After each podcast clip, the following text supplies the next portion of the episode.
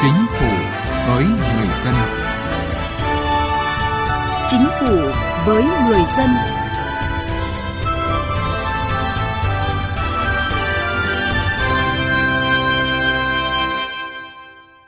Thưa quý vị và các bạn, dưới sự chỉ đạo quyết liệt của chính phủ và quyết tâm cao của các bộ ngành, việc triển khai cơ chế một cửa quốc gia, cơ chế một cửa ASEAN, cải cách công tác kiểm tra chuyên ngành và tạo thuận lợi thương mại đã được thực hiện một cách bài bản toàn diện trong phạm vi cả nước. Kết quả đã tạo ra bước đột phá và góp phần đáng kể trong việc giảm thời gian và chi phí làm thủ tục cho doanh nghiệp, tạo thuận lợi thương mại, nâng cao kim ngạch xuất nhập khẩu của nước ta. Vậy nhưng theo các chuyên gia, việc tổ chức thực thi trong thực tế còn có khoảng cách so với quy định tại các văn bản pháp luật.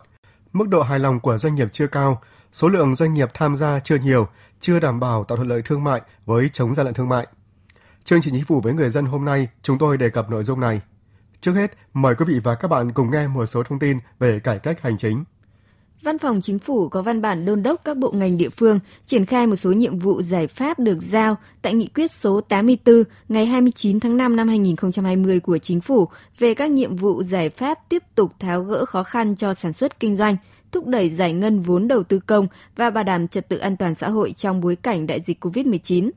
Cụ thể, các bộ, cơ quan ngang bộ, cơ quan thuộc chính phủ và ủy ban nhân dân các tỉnh, thành phố trực thuộc trung ương tập trung lựa chọn tái cấu trúc quy trình cung cấp trên môi trường điện tử các thủ tục hành chính có nhu cầu lớn liên quan nhiều đến hoạt động của người dân doanh nghiệp, kết nối tích hợp với Cổng Dịch vụ Công Quốc gia,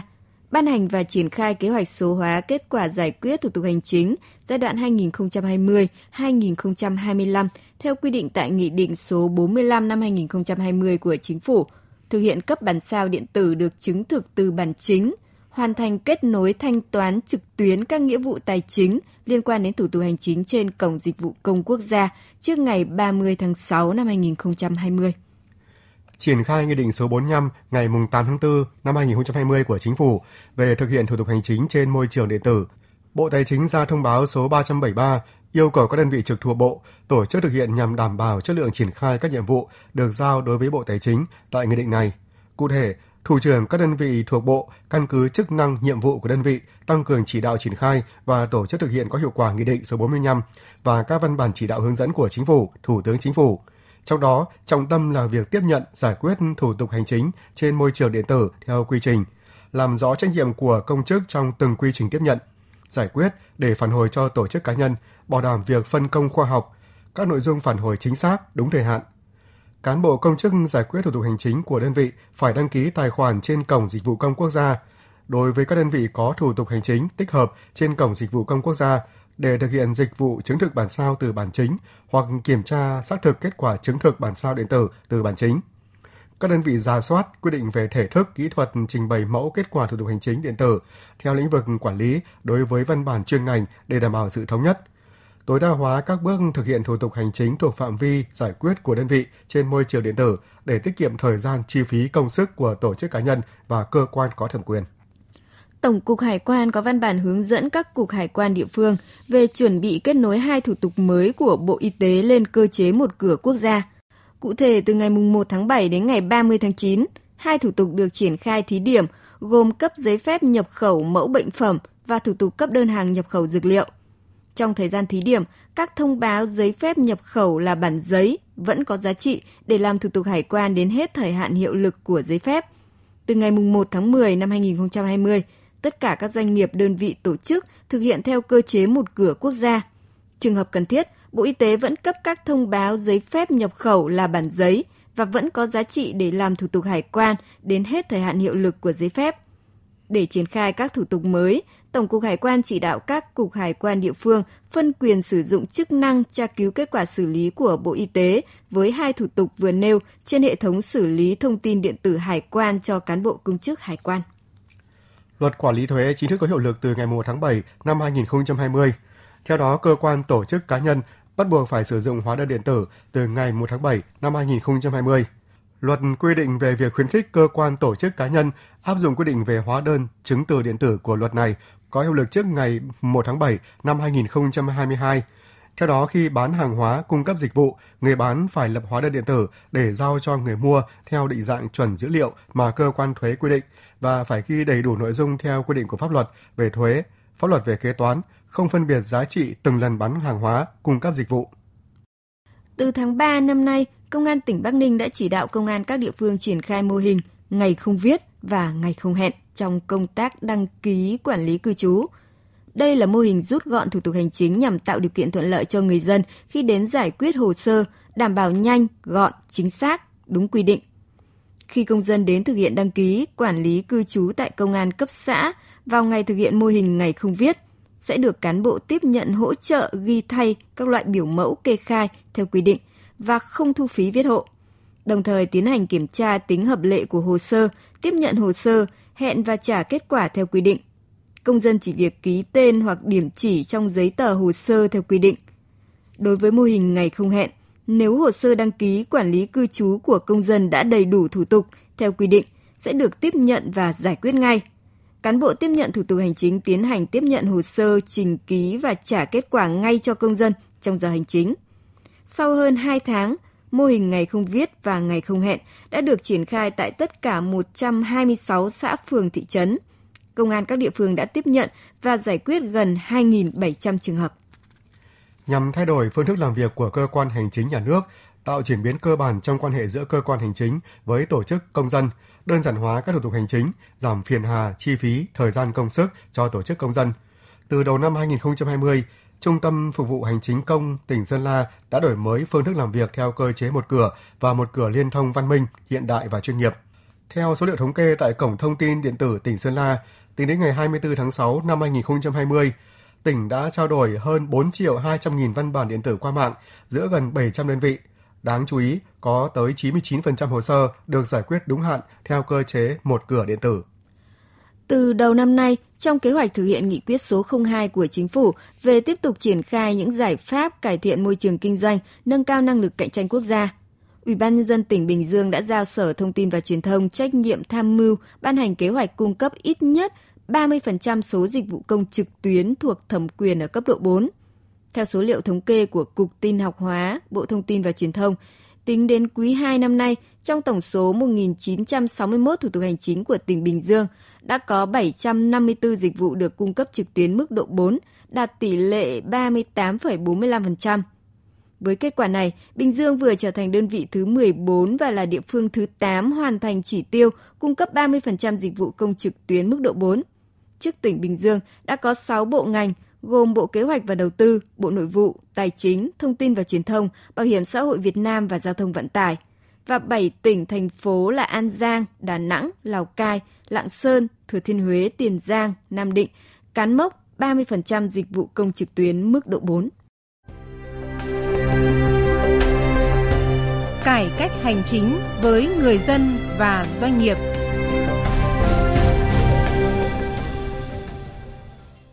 Thưa quý vị và các bạn, với việc số hóa gần 200 thủ tục hành chính của 13 bộ ngành và xử lý hơn 3 triệu hồ sơ của trên 39.000 doanh nghiệp qua hệ thống một cửa quốc gia, không chỉ giúp giảm thời gian thực hiện thủ tục thông quan từ 7 đến 8 ngày, mà quan trọng hơn là đã tiết kiệm cho các doanh nghiệp hàng nghìn tỷ đồng. Tuy nhiên, từ thực tiễn xử lý cho thấy vẫn còn nhiều bộ thủ tục hành chính đang được chạy thử trên môi trường mạng và mỗi ngành lại có một phần mềm khác nhau khiến doanh nghiệp phải tương tác trên nhiều hệ thống, gây khó khăn và tốn kém kinh phí. Vẫn còn tình trạng doanh nghiệp gặp khó khăn khi sử dụng cổng thông tin một cửa quốc gia như thiếu ổn định do lỗi kết nối, tốc độ xử lý tác vụ còn chậm, khâu tiếp nhận và giải quyết hồ sơ thuộc trách nhiệm của các bộ ngành vẫn mất thời gian và chi phí nhất. Tính đến hết năm 2019 đã có 13 bộ ngành tham gia cổng một cửa quốc gia với 189 thủ tục hành chính. Quá trình thực hiện đã tạo ra nhiều thuận lợi cho doanh nghiệp, nhưng cơ chế một cửa quốc gia hoạt động vẫn theo mô hình phân tán, thiếu tập trung. Khoảng 81% thủ tục hành chính trên cổng thuộc diện xử lý phân tán. Đồng thời, qua khảo sát 12 thủ tục có số lượng hồ sơ doanh nghiệp thực hiện nhiều nhất cho thấy, hệ thống xử lý chưa được điện tử hoàn toàn – tình trạng xử lý hồ sơ bị thông báo thiếu rõ ràng, thời gian chờ đợi xử lý khá lâu. Điều này đòi hỏi các bộ ngành và các bên liên quan cần có cái nhìn khách quan hơn, có giải pháp đột phá để cải cách thủ tục hành chính, nhất là những thủ tục hành chính đối với hàng hóa xuất nhập khẩu. Ông Hoàng Quang Phong, Phó Chủ tịch Phòng Thương mại và Công nghiệp Việt Nam VCCI cho biết. Hiện tại là mỗi một bộ ngành có một cái cơ sở hạ tầng riêng, tiếp nhận xử lý thủ tục hành chính riêng lẻ và trả lời kết quả trên cổng một cửa quốc gia cũng riêng lẻ. Chính vì vậy mà cái sự liên thông nó chưa thống nhất, chưa nhất quán trong tất cả các cái bộ ngành và thậm chí cũng có những bộ ngành là chưa đưa hết lên cái bộ thủ tục hành chính. Theo phản ánh của các doanh nghiệp, hiện vẫn có một tỷ lệ không nhỏ doanh nghiệp gặp khó khăn khi sử dụng cổng thông tin. Chẳng hạn như 27% doanh nghiệp chưa hài lòng với tình trạng hoạt động thiếu ổn định của cổng do còn gặp lỗi kết nối và khoảng 20% doanh nghiệp phản ánh tốc độ xử lý các tác vụ trên cổng còn chậm. Có 26% doanh nghiệp gặp trở ngại với thủ tục kiểm tra chất lượng hàng hóa nhập khẩu. Bà Nguyễn Kim Dung, Giám đốc pháp chế và đối ngoại hệ thống trường Anh Quốc tại Việt Nam nêu thực tế. Những cái khó khăn mà doanh nghiệp đang gặp phải thì thực tế là nội dung những hồ sơ nào cần phải nộp bởi vì thông thường trong quy định văn bản pháp luật thì bao giờ cũng quy định rằng là kể từ ngày đủ hồ sơ hợp lệ. Vậy như thế nào là đủ hồ sơ hợp lệ? Đấy cũng là một vấn đề đối doanh nghiệp. Trong cái cổng thông tin quốc gia cần phải quy định rõ cái thủ tục hồ sơ. Những danh mục hồ sơ nào cần phải nộp và thời gian hoàn thành những thủ tục đấy là bao nhiêu? Thì nó vừa rõ ràng cho doanh nghiệp và cũng vừa rõ ràng cho cái cán bộ công chức tại cái một cửa quốc gia. Ông Nguyễn Duy Hưng, Phó Chủ tịch Hiệp hội xuất nhập khẩu Đồng Nai cho biết, các doanh nghiệp trong Hiệp hội Đồng Nai đánh giá thủ tục hành chính trên cổng một cửa quốc gia thời gian qua đã có nhiều cải cách. Tuy nhiên, về quản lý chuyên ngành vẫn có những vướng mắc, ví dụ như quá trình khai báo tiền chất, giấy chứng nhận kiểm dịch của Bộ Nông nghiệp và Phát triển Nông thôn còn nhiều bất cập. Vì thế, doanh nghiệp mong muốn song song với cải tiến của cơ quan hải quan, thủ tục hành chính điện tử cần được cải cách hơn nữa với sự tham gia của các bộ ngành.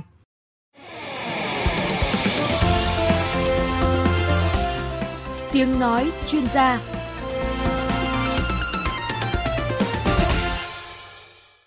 Thưa quý vị, thưa các bạn, có thể thấy nhiệm vụ triển khai cơ chế một cửa quốc gia, một cửa ASEAN, các hoạt động tạo thuận lợi thương mại vẫn còn nhiều khó khăn. Các chuyên gia cho rằng, thời gian tới các bộ ngành cần nỗ lực hơn nữa để hoàn thành nhiệm vụ chính phủ giao.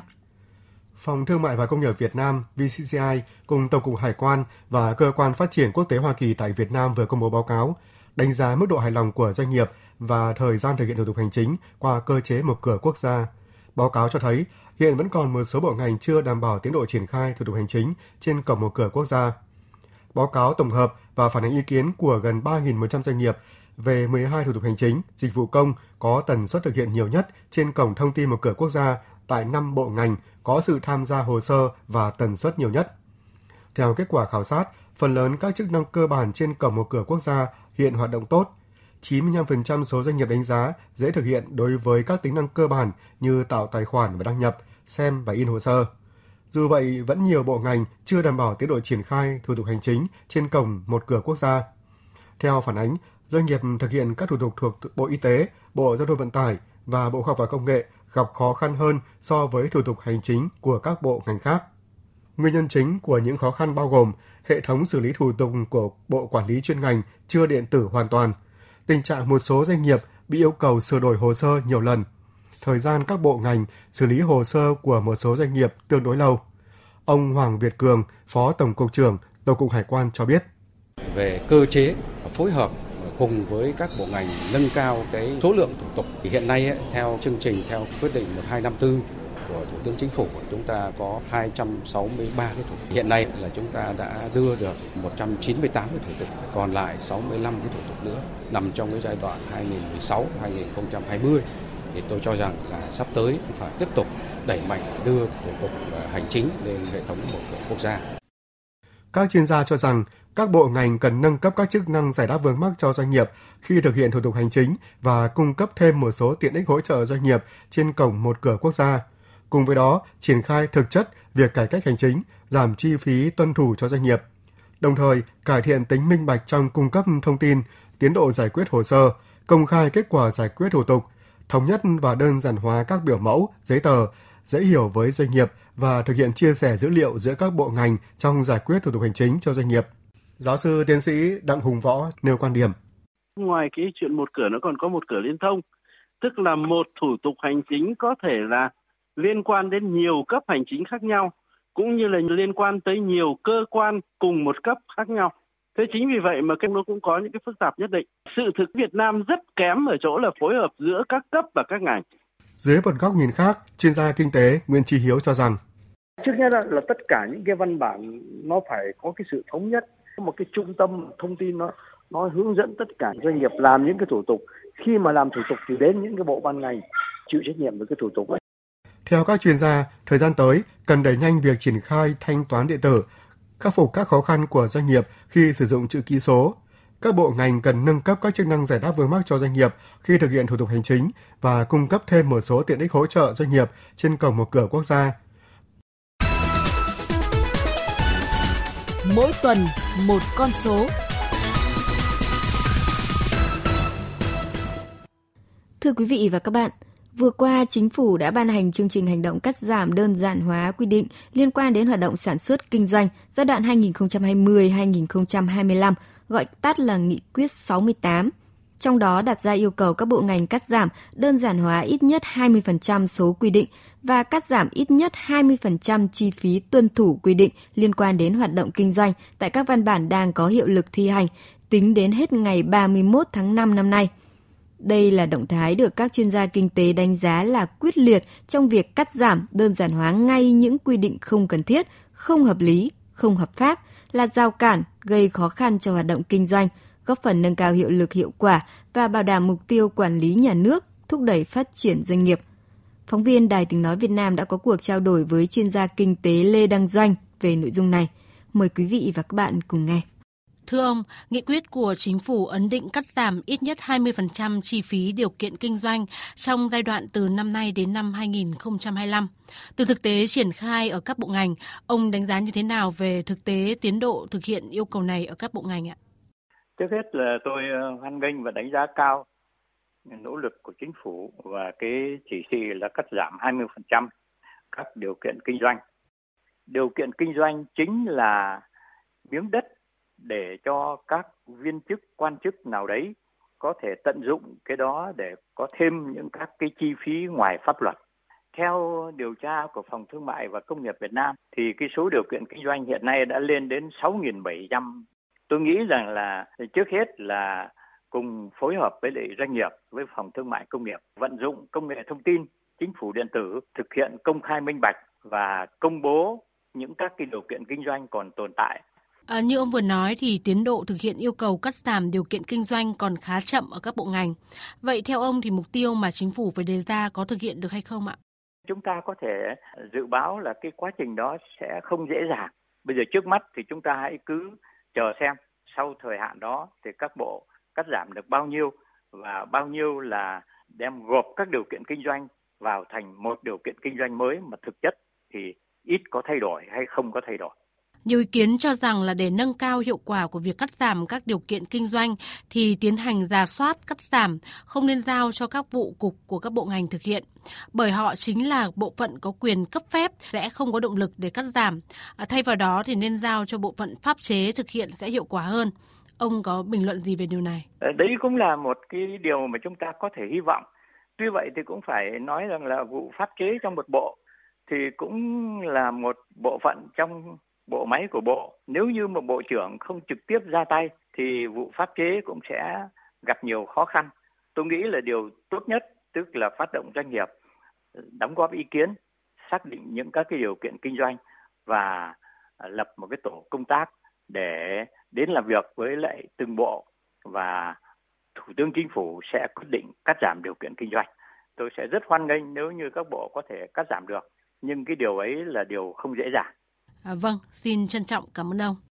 Chương trình Chính phủ với người dân hôm nay của chúng tôi xin được dừng tại đây. Cảm ơn quý vị và các bạn đã quan tâm theo dõi.